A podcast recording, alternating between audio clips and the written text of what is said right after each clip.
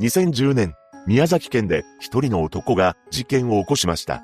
義母、妻、息子が被害者となってしまうのですが、一体なぜ彼は本件を起こしたのか。そして本件は遺族が原型を求めた異例の事件としても知られているのですが、そこにはあまり知られていない真実もあったのです。詳細を見ていきましょう。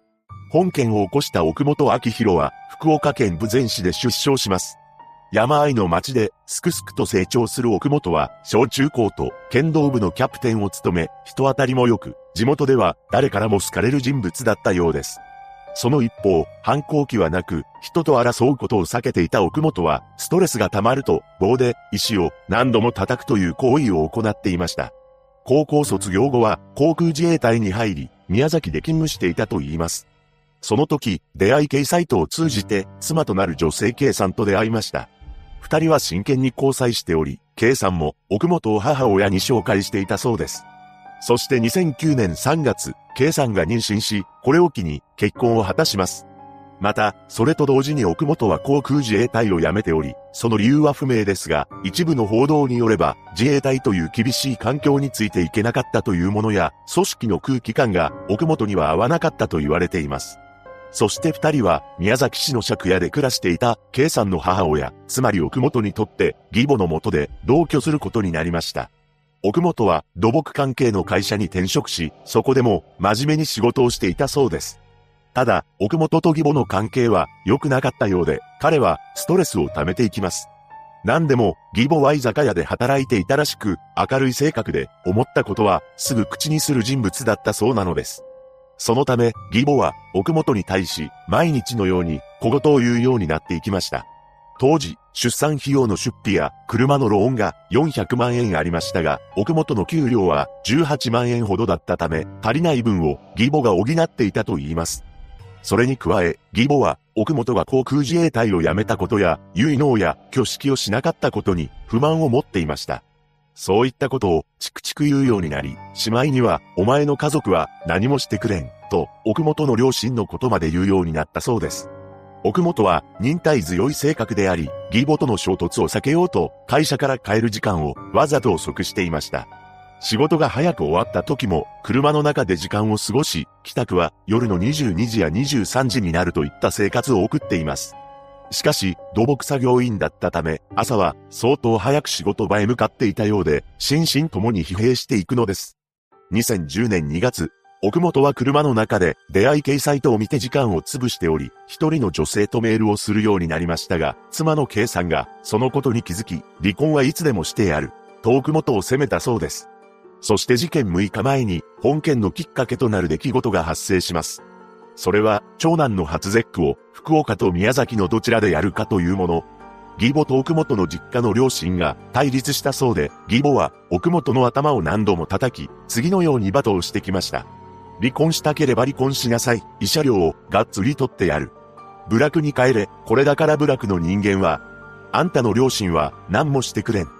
この言葉を聞いた瞬間、奥本は自分だけならまだしも、故郷のこと、両親のことを馬鹿にされるのは我慢ならない。そう思います。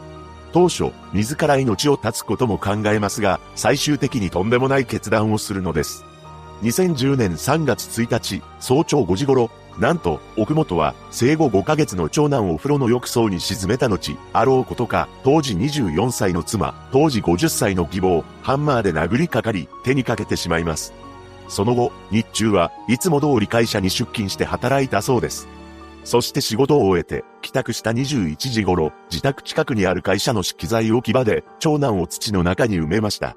その上、第一発見者を装って、奥本自らが警察に通報します。しかし、事情聴取の中で、犯行はすぐに露呈し、逮捕されました。事件をニュースで知ったという奥本の両親は、地元から離れた港で一週間の間、車中泊をし、いっそこのまま海に飛び込もうかとも考えたと言います。しかしそれを踏みとどまり、地元へ帰ると、お前たちは、俺らが守るから、子供のことは、お前たちが守れと、周囲の人たちに言われ、涙を流したそうです。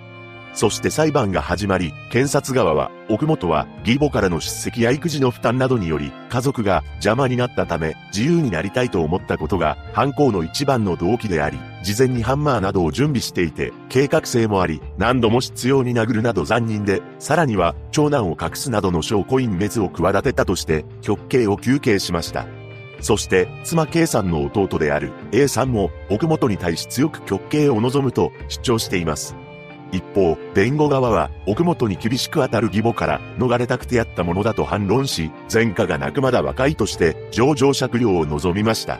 そして2010年12月7日、宮崎地裁は、奥本に休刑通り極刑を言い渡します。弁護側は、不服として控訴するも、棄却されたため、最高裁に上告を行いました。また、奥本の減刑を求める支援者らが集めた嘆願書は、6000を超えるほどだったそうです。ここで本件は異例の展開となります。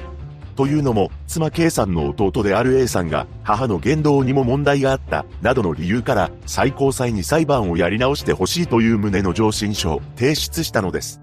その中には、自分の方から被告奥元に謝りたいという思いもあったくらいです、とも書かれていたと言います。しかし、上場酌量が認められることなく、上告は棄却され、刑が確定しました。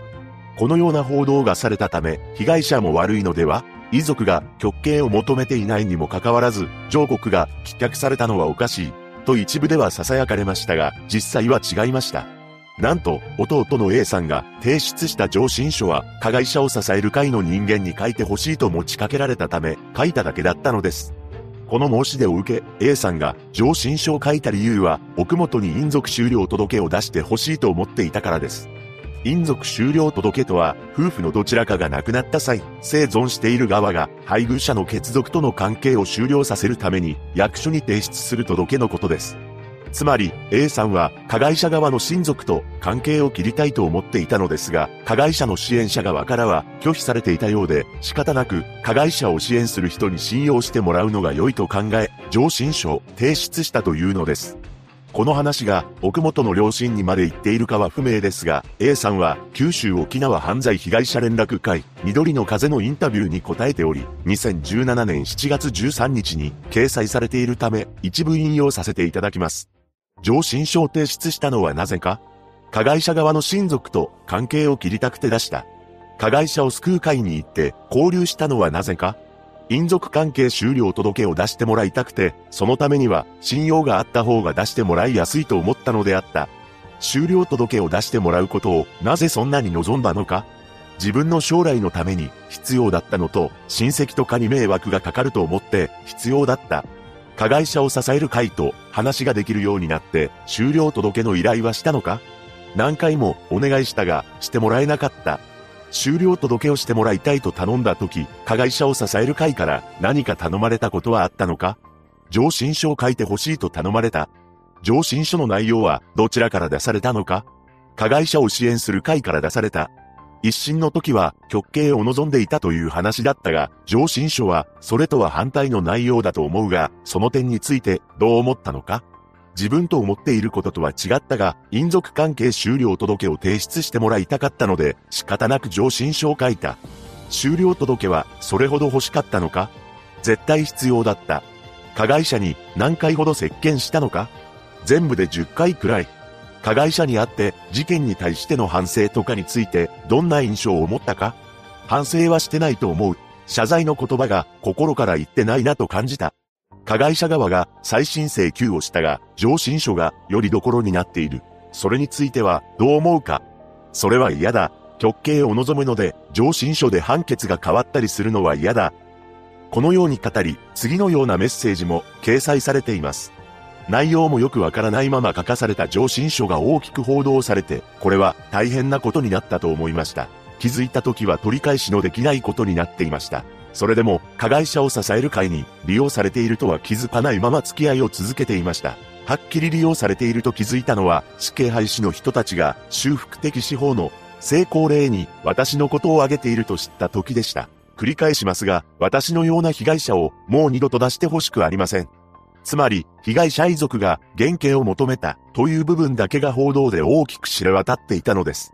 奥本は冤罪でもなければ罪もない子供を手にかけ、被害者は言葉にできないほどの変わり果てた姿で発見され、遺族は愛する母親と姉を一度に奪われ、周囲からは犯罪者の身内だと冷たい目で見られ、しまいには被害者も悪かったのではと世間から指摘され、極刑を望んでいるのにもかかわらず、遺族が減刑を求めた事件として認知されました。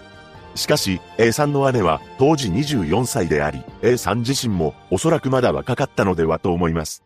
そんな A さんが、このような悲しみの中、正常な判断ができるはずもなく、陰族関係終了届を出してもらうため、わけもわからず、上申書を提出してしまったのかもしれないのです。とはいえ、この件に関しては、奥本自身やその両親らではなく、加害者を支援する活動を行っている人間がやったことです。実際、奥本自身は地元住民による評判もよく6000もの嘆願書が提出されたことは事実でした。また、刑の確定後、A さんは奥本と何度か接見しているらしく、2017年当時のこの気持ちが変わっている可能性もあります。